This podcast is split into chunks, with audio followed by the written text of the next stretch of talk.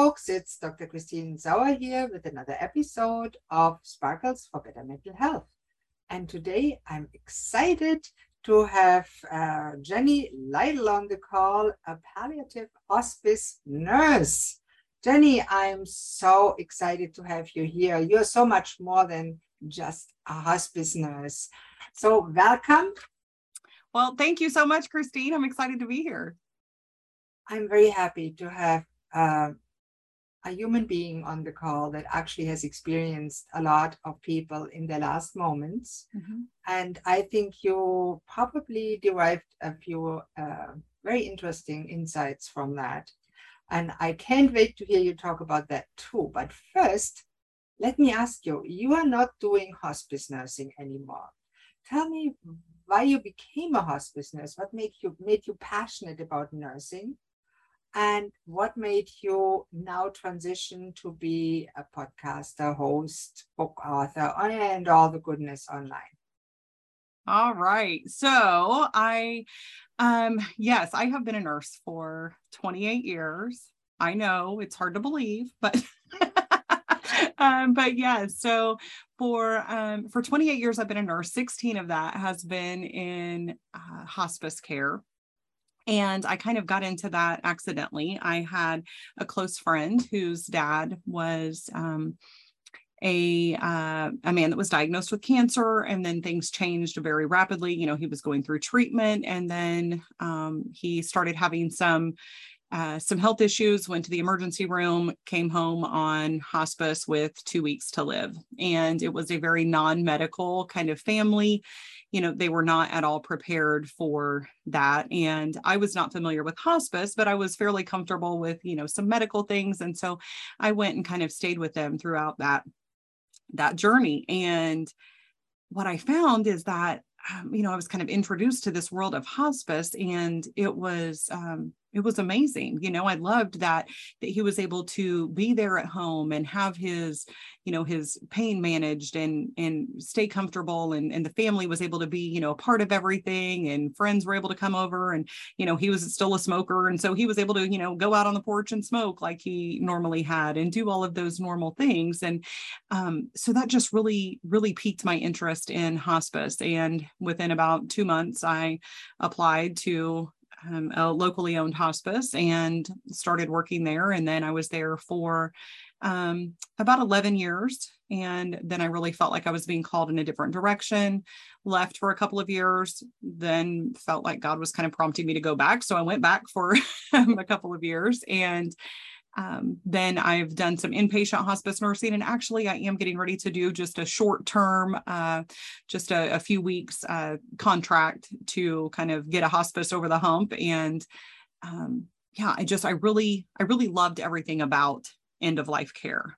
But there were some things that, you know, that after a while that that I didn't love so much, like the being out um, you know, all hours of the night and um, you know weekends and holidays because of course you know with with medical things there's not a lot of uh, there's not a lot of downtime. At all. Right right. So yeah and so then just kind of my own my own journey, my own struggles, and kind of some of the challenges that I was facing led me into coaching and, you know, with really a focus on self-care and and stress relief because I saw so many people both personally and professionally that were really struggling with that and with burnout and just the, you know, the decrease in life satisfaction that came along with all of that. Now, what do you think? Why do healthcare professionals and caregivers have such a hard time taking care of their own needs? Hmm. Well, I think that part of it is, you know, just in the busyness of the day to day caregiving that they're doing you know so whether that's professionally you know if you're a doctor a nurse an aide um, you know somebody else on the um, on a healthcare team then then you're very busy taking care of your patients or if you're a caregiver you know caring for a loved one maybe at home or you know helping take care of them at a facility then there's so much time that goes into that and so much energy and especially if it's something that you're not really feeling comfortable with then it's very challenging to figure out how to meet their needs and meet your own needs. And so, you know, it kind of is a constant thing of, well, when I get done with this, you know, or when I have time, then I'm going to take care of myself. And, you know, we know how that works out. There's never It time. never exactly. Exactly. You know, there's never the right time. And so I really, you know, I really try to challenge the idea that self care is selfish because a lot of people kind of have that thought. And, you know, I believe that practicing self care is the only way that we're able to really show up well and long term for those people that we do care about. Right. Like if the glass that you carry is not full to the brim overflowing, you serve from the contents of your own glass and that will burn out fast. Absolutely. But if you serve from the overflow and continuously fill it, mm-hmm. enough to give for years and years. And I think that's an important point why so many caregivers are getting burned out and, Mhm. and nurses and doctors. Do you agree with that? Or what do you what do you feel is the main reason that that happens more and more? Well, I, I do. I believe that that's a, it plays a huge part in, you know, in burnout and people just deciding, you know what, I can't do this anymore. I'm going to do something else because, you know, people generally get into healthcare because they have a heart to help others. And then that that can be kind of exploited you know and sometimes we do that ourselves or we let it happen. And that's kind of what i did. You know i had horrible boundaries. I found a lot of my identity in my work and you know when you're when you're helping people especially in in a situation like i was in where it's you know people who are really struggling with you know with all of the feelings that they have going on and you know all of these end of life issues. So of course they're very grateful for someone who comes along and is able to you know help them through that and and you know share some insights and and be there and be really supportive. And it's very easy to um, to let that feed your ego. And that's that's kind of what happened. You know i wanted to do a good job for them but then i started putting you know things with myself on the back burner and and with my family as well. And when we take time to really focus on who we are and what we need and and have those clear boundaries of you know what? Hey i can't you know i can't work 60 hours a week. Um you know somebody else is going to have to do this. Then sometimes that's not that's not received real well. But it will be received well if we just i mean if we just kind of stand firm in that instead of feeling like you know i kind of felt like well somebody has to do it. And so i gave of myself a little too much which led to you know some resentment and just some some total burnout you know? And i think as employers and as coworkers we need to be supportive of people too and you know and really encourage our you know our coworkers our employees to practice taking care of themselves. You know, I mean, we all know that it's important. We all say, "Oh yeah, you got to take care of yourself." But then when it comes down to it, that's not always uh that's not always really reflected in the culture. Yeah. You really need to take care of yourself, but please work Sunday night for me. exactly. Right. Yeah. Right. I understand. And Mhm. then often as physicians, and I experience that myself, it's hard to ask for help. Mhm. Did you experience and did you experience that in co-workers too? yes I, I think that that's you know it, it's hard to especially when we when we keep it so quiet you know we kind of act like we we're we're doing everything. We don't want to be the one that's complaining. We don't want to be the one that's rocking the boat or or that just can't do it all Mm. and you know the reality is nobody can do it all and some people are much better at you know at time management or at prioritizing and so you know i've, I've learned since then that you know those are not things that that come naturally to me you know i'm i'm somebody that i can get caught up in the the little details that don't matter quite as much and, kind of lose sight of the bigger picture. But there are people who are great at that. And so reaching out and just saying look i don't know you know i can't i'm not being able to manage this but it seems like other people are able to. So and find out either maybe they're not able to do it either really. Um, they just you know hide it a little bit better or maybe there are some tweaks that that we can make that um, you know that help us to be able to do the things that we're trying to do Now, you worked a lot with patients at the end of their life, mm-hmm. or let's put it bluntly, dying people. Mm-hmm. What special challenges do the caregivers and the families and the health, healthcare professionals face when they're dealing with patients at the end of their life? Okay. So, you know, there's definitely yes, some some unique challenges when you're talking about end of life and especially, you know, there's there's kind of two different um two different issues. So some, you know, some of the patients that I've worked with have been, you know, at home with their families being their, you know, their primary caregivers and and sometimes they're people who have, you know, zero medical background, they've never done anything like this before.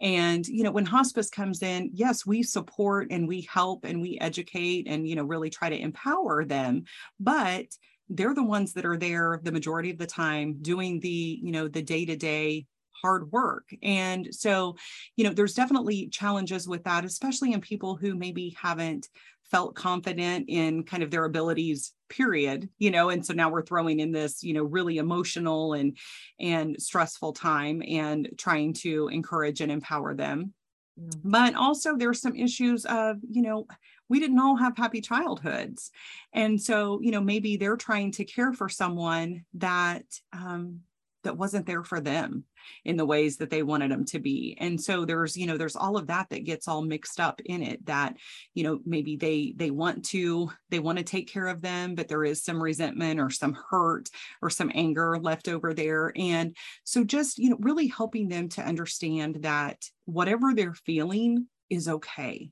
It's not it doesn't make you an awful person if you you know if you still hold on to those hurts and resentments. And you know there's a whole care team that's able to come alongside and help you know address some of that and and help you try to get some sort of resolution. But also realizing that you know if this is something that's gone on for 50 years we're probably not going to you know we're probably not going to get it all tied up with a neat little bow in you know in a in a few months. So that's definitely a big issue. And then also with um, you know if it's somebody that it's either really kind of turned life upside down this whole caregiving journey you know and maybe it's been a, a long period of time or a short period of time um, you know there really there can be so many variables with that. But ultimately it's not uncommon to feel a sense of relief when someone is getting close to passing or when they do pass.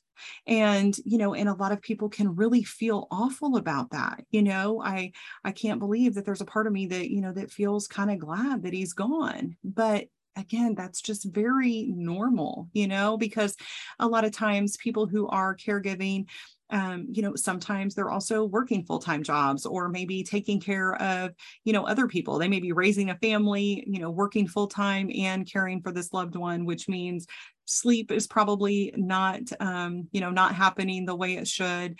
And so it's just it's normal. And so you know just being really open and honest and encouraging and that's something that i always would kind of you know tell my families when i was you know when i was working with them even if it wasn't anything that they had brought up is just you know hey it just so you know you may kind of feel a sense of relief and that doesn't you know that's normal that doesn't mean anything bad um, because some people don't even want to verbalize that. But you know but there were times when i would have that conversation and would kind of see people visibly relax and be like oh okay you know because we don't we just feel like there's something wrong with us when um, when we have thoughts like that yeah, I, I can see that. And, and also, when you look at the healthcare worker themselves, many of them haven't really made peace with their own death. And mm-hmm. being confronted with patients dying can be really leading to a personal stressor on the one side or a transformation opportunity on the other side. Have you experienced yes. that yourself? Yes. Um, you know, it's it's something that even as healthcare professionals, and some you know some in hospice and palliative you know end of life care and but even more so you know just kind of healthcare professionals as a whole. We're not all prepared for death and dying. And you know it's especially in and i see this more at least in the US. I see this more with physicians in general. And of course, you know, there's there's exceptions to everything, but I mean, you spend so much time learning how to save people and to fix things. And um, you know, I know that there's so many physicians that I've talked to that that really almost see it as kind of a like a personal failure. And um, you know, it, it's okay, well, you know, there's there's nothing that can be done and or or they'll see it as giving up you know and some families will will see it that way too. And and it's yes it can be seen as that but you know kind of reframing that it's just a refocusing on the priorities and what is it that you want most at this point you know? And there's some people who will never be ready for hospice care you know? I mean they want to they want to continue to fight and do everything as aggressively as they can until their very last breath you know regardless of what that what that means of you know how weak they get how you know and and that's and that's absolutely fine. You know i mean that's their choice. But there's also nothing wrong with saying you know what? Hey i don't either i'm tired of fighting this or i don't want to fight this. You know i mean if they get a diagnosis that you know okay if you know if we don't do anything then it's going to end up in your death you know or if we you know maybe you have a a good chance of survival but maybe that's something you know you just don't want to go through the treatment or you know it's just not worth it to you to do that you know and you want to focus on quality versus quantity. And again that's all that's all fine. That's all you know those are all very personal decisions with you know that that patients and families need to make and they're not easy decisions by any means but but just you know understanding that you don't have to do everything um, but you can do everything if that's if that's what you want to do you know? And i think sometimes just having that permission to understand that um, you know just because maybe certain choices are being presented to you doesn't mean that you have to accept them.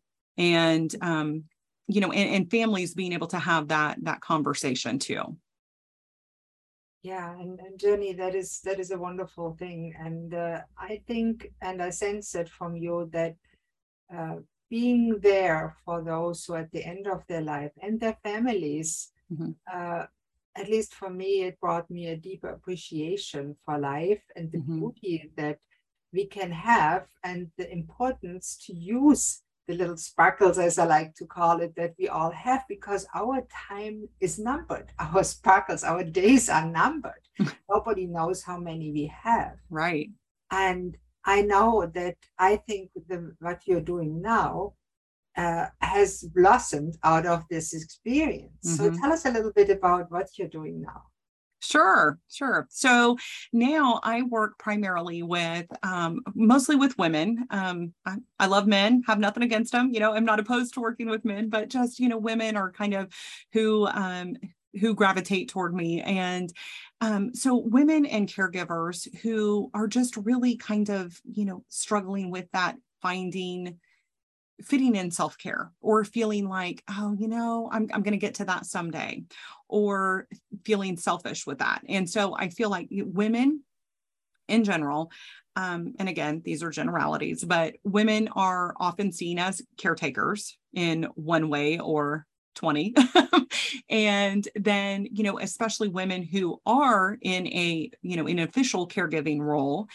And then you know i happen to be a woman of faith as well. And when you add that in on top of it that adds kind of an extra layer because there's you know we feel we can feel like well you know i'm supposed to be you know serving all of these people. I'm supposed to be helping all of them. And i absolutely believe that that's true. But again you can only do that for so long if you're not taking care of yourself. And so it's not about being selfish. It's not about, you know, taking care of yourself and just completely ignoring everybody else.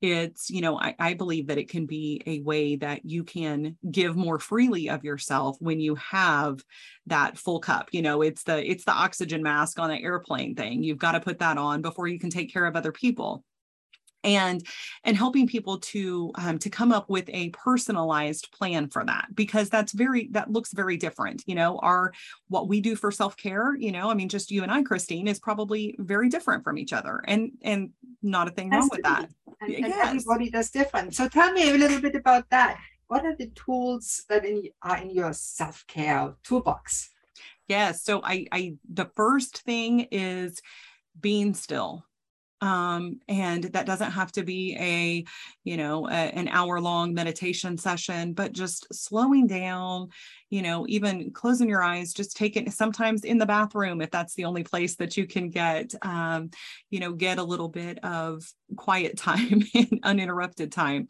But just you know just kind of just sitting there and just closing your eyes and taking a few deep breaths and and just asking yourself you know what do i need right now and that's i have these two questions that are um, that are here on my um, here beside me on my desk that when I start getting kind of stressed out and overwhelmed, you know, where I'm trying to make a decision and I feel like I've got 20 things to do at once, then I'll ask myself, you know, first of all, is this what's moving me? Is this moving me closer to my goals? And sometimes the answer will be yes, and sometimes no. Um, but then it's what do I need most right now? And sometimes that may be, um, you know, to go for a walk or to, um, you know, take a nap or maybe get get something to eat. You know, if I haven't been eating, but you know, just those those little check-ins with ourselves because we can get so busy in doing the next thing the next thing the next thing that we don't um, that we don't take time to think okay what is it that i that i really need and and that looks different in different seasons too you know i mean if you're a caregiver and you're you know you're taking care of someone who is completely dependent on you or you know if you're a parent with small children then yes you can't just leave the kids at home and go out on a drive if that's what you need to do. But you know maybe you can make sure that they're safe and um, you know and go in the other room or go out on the porch for a minute you know where you can see them but you can just kind of get a little bit of, of fresh air and a little bit of um, breathing room of your own um, or you know maybe take the kids for a walk if that's something that that you need. So you know figuring out what it is that you really need the most and then how can you uh, how can you fit that into your life? And you know it may need to be it may it may be that you need to ask somebody for help and i know uh, i know for some of us that is so hard. And you know and we have a lot of friends maybe that will say things like oh you know well if you need anything let me know. And and there's some of them who are just saying that because you know that's what we say. That's like we all say we're fine when somebody asks how are you doing?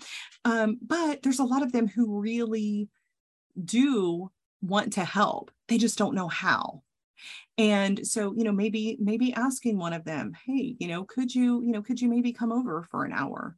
Or maybe could you you know help me do my dishes? I mean it can be very practical things. You know i, I say self-care is not it's not all about spa days and beach vacations um, which are wonderful but it's so much more than that and it's so much less than that at the same time. You know it, it's very simple things like you know making sure that you're eating prioritizing your rest um, you know figuring out what it is that you're doing for yourself you know emotionally and spiritually to replenish yourself because you can't just give give give and not do anything to pour back into yourself.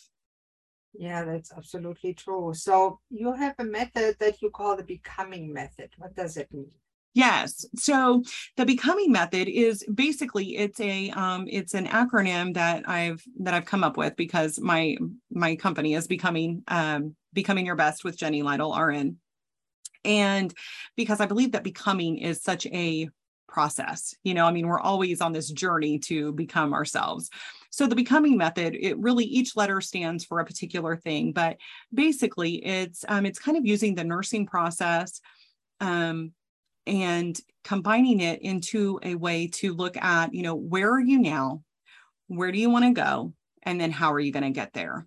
And so it's just a way to, um, it's a way to make things a little simpler and just kind of have a flexible framework so that when you're you know when you're looking at designing your own self-care program um, you know something that's going to be um, really good for you or you know or making bigger decisions in life too then it's it's a way to be able to do that. And that's something that i, I kind of walk people through in my uh, in my new guide that's available um, on my website. And it's just a free resource that helps people to be able to kind of work through those things um, you know to see where they are where they want to go and how they're going to get there Now that's wonderful, Jenny. And I will make sure that not just in the video, but in all the podcast uh, notes and so on, that link is included.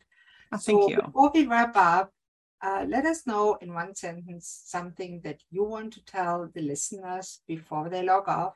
And then please share how they can find you if that's what they want. Okay, wonderful. So, one thing to share. Um, so, I would say that is um, take time to check in with yourself. And it doesn't have to be a long time. Set aside the shoulds and the way that you think you need to take care of yourself and just just figure out what you really need and then do that first step. Um, as far as reaching out to me. So my website is jennylytle.com and that's J E N N Y L Y T L E dot com.